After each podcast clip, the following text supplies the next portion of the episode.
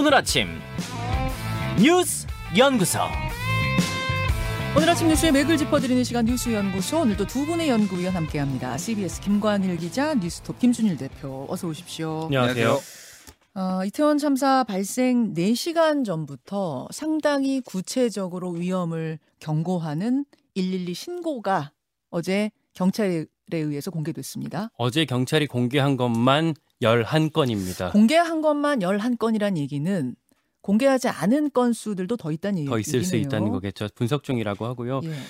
아, 그동안 경찰이 뭐 예상할 수 없었던 사고다 뭐 이렇게 해명을 했었는데 어, 이미 현장에서 경고음이 이렇게 계속 터져 나왔었다는 게 확인이 된 겁니다. 음, 직접적으로 압사당할 것 같아요라고 이렇게 호소다, 호소했던 신고도 많았어요. 근데 이게 다 묵살되면서 경찰의 부실 대응 문제가 도마 위에 오르게 됐습니다. 자, 저녁 6시 건부터 11건입니다. 이제 공개한 것만 11건인데 그 11건 공개된 내용의 핵심들을 좀 소개해 주세요. 그대로 읽어드리면 될 것 같아요. 네. 6시 34분에 어, 사람이 내려올 수 없는데 계속 밀려오니까 압사당할 것 같아요. 겨우 빠져나왔는데 이거 인파 너무 많은데 통제 좀 해주셔야 될 것 같은데요. 지금 너무 소름 끼쳐요. 라고 했고 이게 첫 번째 신고자. 예. 8시 9분부터는 계속 신고가 나왔어요. 음. 9분에 막 넘어지고 난리가 났고 다쳐, 다치고 있거든요. 그래서 이것 좀 단속 좀 어떻게 해 주셔야 될 것 같아요. 8시 33분. 사람들 지금 길바닥에 쓰러지고 막 지금 너무 사고 날 것 같은데 위험한데 8시 53분. 사람들이 압사당하고 있어요. 거의 아수라장이에요. 아수라장. 9시. 대형 사고 나기 일보 직전이에요. 다 밀려가지고요. 여기 와서 통제하셔야 될 것 같은데요. 9시 2분. 여기 진짜 길 어떻게든 해주세요. 진짜 사람 죽을 것 같아요. 9시 7분. 여기 지금 사람들 너무 많아서 압사당할 거- 위기거든요. 사람 다 원웨이, 일방, 일방 통행으로 할 수 있게 통제 좀 부탁드릴게요. 9시 10분. 안쪽에 막 애들 압사당하고 있어요. 지금 좀 심각해요, 상태가. 9시 51분. 가능하면 빨리 나오실 수 있을까요? 지금 되게 위험한 상황인 것 같거든요. 10시에는 욕설이 나옵니다. 아, XX. 신고 좀 하려고요. 골목에서 내려오기가 막 밀고 압사당할 것 같아. 통제 좀 해주세요.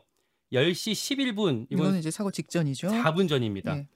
여기 압사될 것 같아요. 다들 난리 났어요. 아, 아, 이태원 뒷길이요. 이태원 뒷길. 지금 이제 김광일 기자가 아, 소개를 해드린 것은 한 사람이 아니고 각각 다 다른 11명이고요.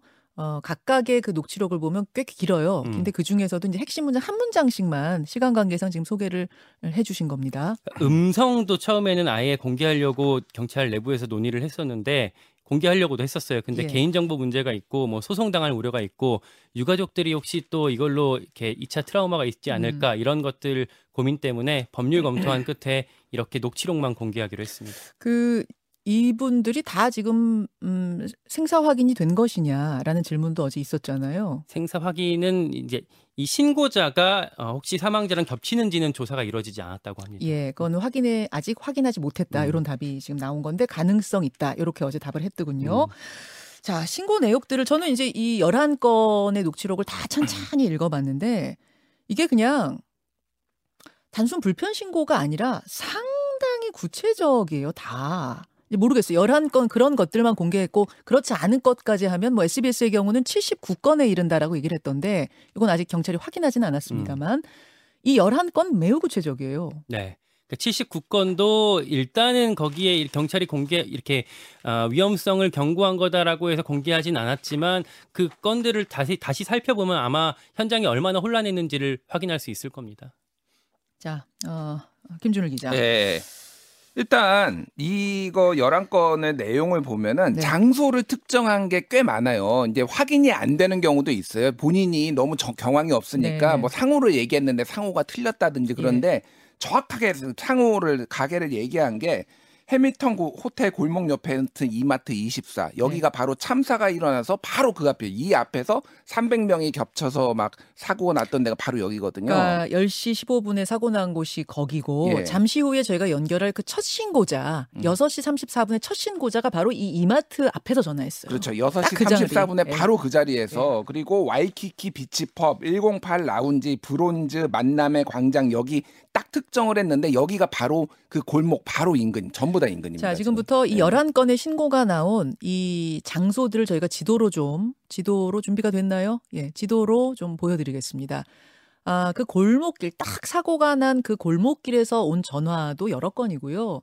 또 고스로부터 한 100m 반경 안에서 다 온 거예요. 근데 이건 무슨 의미냐면은 100m 반경 안이 다 혼잡스러웠다는 이야기이기도 하지만 동시에는 그 골목을 빠져나온 분들이 음. 이제 걸어가면서 또 전화를 하셨기 때문에 그 100m 반경 안에 다 몰려 있는 것만 11건입니다. 지금 그렇죠. 보시면은 그러니까 예. 보시면 지, 지도 보시면 알겠지만은 장소가 정확하게 특정이 된다라는 거예요. 음. 여기에 집중적으로 이렇게 왔다라는 거는 경찰이 여기에 와서 인원 통제를 해달라고 지금 계속 요청이 왔으니까 네. 가서 특히 6시 때, 7시 때는 갔으면은 그러니까 이- 여기에서 또 해법까지 제시를 해요. 보면은 일방 통행을 하게 해달라. 네. 그리고 지하철 1번 출구에서 사람들이 나와서 이 골목으로 다 올라가니까 여기를 좀 막아달라 이런 식으로 정확하게 해법을 제시를 하는데 음. 그거에 대해서 경찰이 대응을 안 하거나 출동을 안 하거나 출동을 했지만은 현장만 둘러보고 오거나 이런 식으로 하면서 이 참사가 커졌다라는 거 이거는 책임을 안 물을 수가 없는 그런 지금 상황이 되어 특히 잠시 후 연결할 첫 번째 신고자 같은 경우에는 저기에서 저 가게를 하시는 사장님이세요. 그렇기 때문에 해법을 아주 구체적으로 자 여기서 지금 이렇게 막히는 이유는 이 사람들과 저 사람들과 이 사람들이 뭉쳐서 그렇습니다. 그래서요 이렇게 하고 저렇게 하고 저렇게 해주세요라고까지 제가 이따가 인터뷰 시작하기 전에 다 읽어드리겠습니다. 이렇게까지 해법을 제시했는데 했는데 첫 번째 같은 경우에 경찰이 출동했어요. 음. 했는데 그냥 종결을 했습니다. 그래서 이제 이걸 질문을 했죠. 그 치안 관리관한테 질문했더니 일반적 불편 신고로 받아들였고 압사당할 것 같다는 표현은 평소에 아 죽을 것 같아 아, 아 죽어 아 죽겠어 정도로 이해했다. 라는 답이 나왔습니다. 그러니까 그거는 근데 이제 그 현장에 출동했던 이제 직원한테 확인한 답은 아니었고 그 음. 치안관리관이 본인이 추측해서 일단 추측이죠. 내놨던 뭐 답이었습니다. 경, 음. 치안 관리관이 답을 했다면 경찰의 입장으로 일단 생각은 할수 음. 있습니다만 뭐 담당자가 그렇게 판단을 했는지 모르겠습니다만 어쨌든 좋지는 없었고요. 음. 이첫 번째 신고자가 제안한 대로의 어떤 통제도 이루어지지 않았다는 게 참 안타까운 거죠. 이렇게 112 신고를 하면요. 일단은 그거를 지- 지방청, 시도지방청의 상황실에서 그 신고를 바로 접수를 받고요. 예. 그거를 아 이제 해당하는 경찰서 상황실로 통보를 해주고 전자로 예. 그 경찰서 상황실에서 아, 지구대 파출소로 통보를 해주고 음. 그럼 그게 아, 순찰차로 이제 근무자한테 통보가 되거든요. 음. 이건 같은 경우에는 이제 서울지방경찰청, 그 다음에 용산경찰서, 이태원 파출소, 그 다음에 이제 순찰차에 있는 근무자까지 전달이 됐을 거예요. 예. 그게 이제 어떻게 최종적으로 처리가 됐는지는 구체적으로 아직까지 공개가 안 되는 안 됐는데 예. 보통은 이제 종결 보고서라는 걸 어, 근무자가 써서 그걸 다시 역순으로 위로 올리거든요. 예. 근데 요 대목은 아직 경찰이 확인 중이라고 하고 일단 간단한 분류만 공개가 됐습니다. 예. 11건 우리 지금 파악된 것 중에서 4건은 현장 출동이라고 보고가 됐고 네. 나머지 7건은 전화 상담 종결 이렇게 지금 써 있었어요. 근데 보면 말이죠. 오후 9시 7분부터 걸려온 4건의 신고는 음. 다 code one 긴급 출동으로 분류는 해놓고 출동은 하나도 안 했더라고요. 음. 그런 이유는 경찰이 그 근처에 있다. 음. 근데 그, 그러면 그, 그 근처에 경찰이 있는데 아무것도 안 하고 있는, 있는 통제 안 하고 있는 경찰이라면 의미 없는 경찰인 거잖아요. 구체적으로 그 상황에선. 어떻게 그때 이제 그 어, 조치가 이루어졌는지는 확인해 봐야겠지만 어쨌든 제대로 안 된 거고 말씀하신 그 9시 7분 그리고 9시 2분 전까지도 현장 출동이라고 써는 놨지만 그 보고가 그렇게 된 거지 실제로 현장을 갔는지 안 갔는지는 아직 모르는 상태인 그것도 이제 겁니다. 감찰을 해보겠다는 거죠. 그렇습니다. 이것뿐만이 아니고 이런 신고 전화뿐이 아니고 어, 직접 경찰서에 가서 상황을 이야기한 경우도 있었습니다. 아, 이건 이제 인터넷 방송을 하던 분이 있어가지고 이제 카메라에 잡힌 거예요. 영상이 남은 거예요. 어, 인터넷 BJ 꽉꽉이라는 예, 분입니다. 보시죠. 저희도 지금 거기 들어가는 게 좀 어렵거든요. 근데 저기 통제가 좀 필요할 것 같은데? 진짜 다칠 것 같아요. 일단 타고 나가고 있는데. 네. 아니, 사람들이 그냥 밀어요, 위에서. 어, 중간에 다칠 것 같던데? 일단 너무 밀려가지고. 지금 이게 문제가 아니야.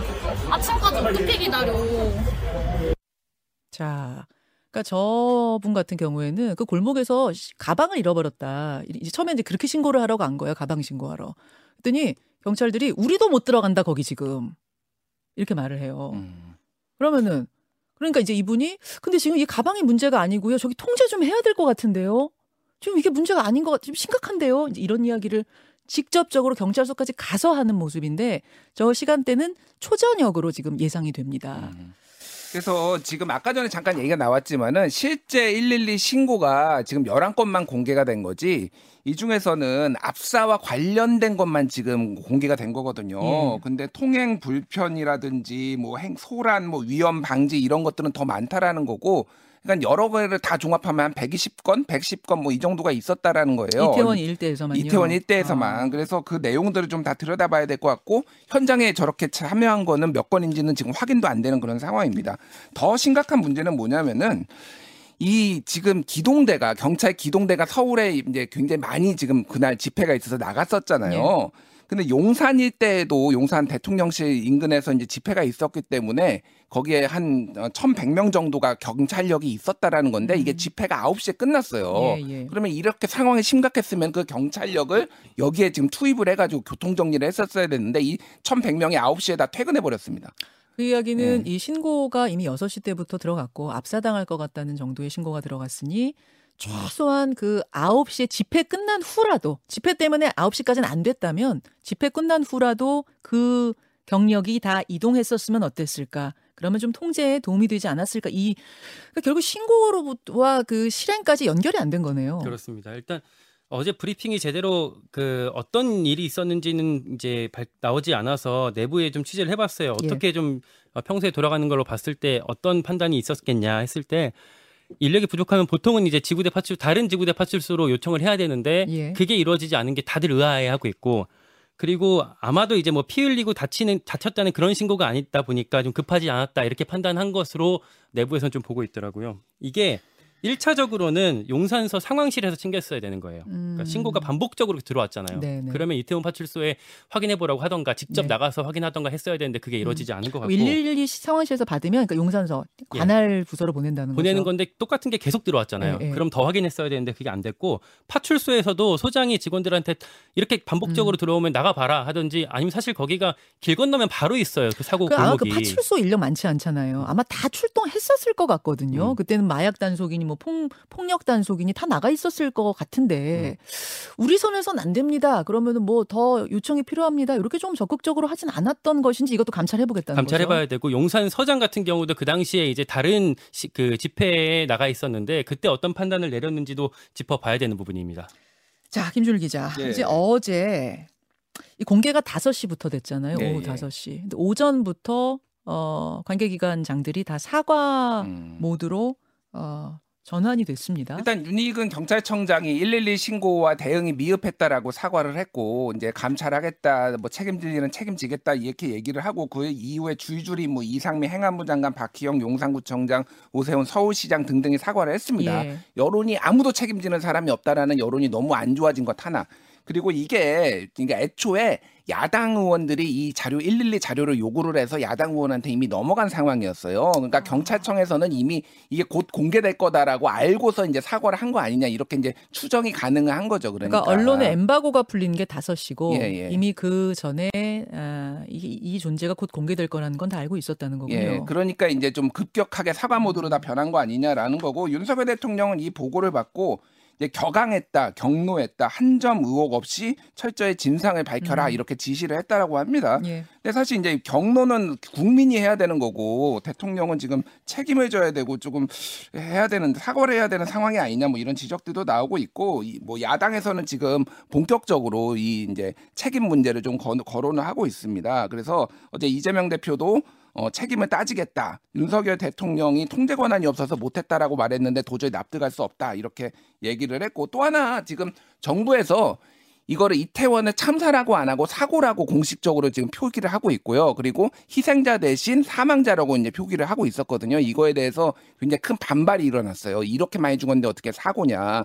그래서 그거를 행안부에서 지침이 내려갔었는데 그거를 다시 고치기로 지금 한 음. 상황입니다. 그래서 그거는 이제 표기가 어떻게 될지는 좀 봐야 될것그 같고요. 한 가지 경찰 내부에서는 이게 지금 하위 직원들한테 꼬리 자르기 하는 거 아니냐 음. 뭐 이런 얘기들도 많아요. 사실 아, 아무리 그 이태원 파출소에서 조치를 잘하고 현장 판단을 잘했으면 좋았 겠지만 네. 아까 말씀하신 것처럼 그 윗선에서 이렇게 뭐랄까 판단. 그 예, 보고를 하고 음. 판단을 제대로 했었는지 지원 요청이 있었는지 이 부분을 끝까지 그렇죠. 따져 물어야겠습니다.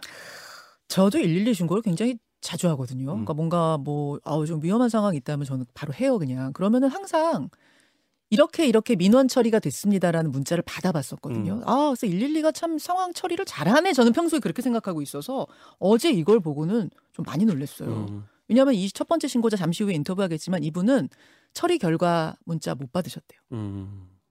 그게 원래 규정에는 무조건 받게 되어 있는데 그렇죠. 어떻게 어, 해결됐는지 확인해 봐야겠죠. 확인하겠습니다. 잠시 후에 자 두 분 수고하셨습니다. 고맙습니다. 김현정의 뉴스쇼는 시청자 여러분의 참여를 기다립니다. 구독과 좋아요, 댓글 잊지 않으셨죠?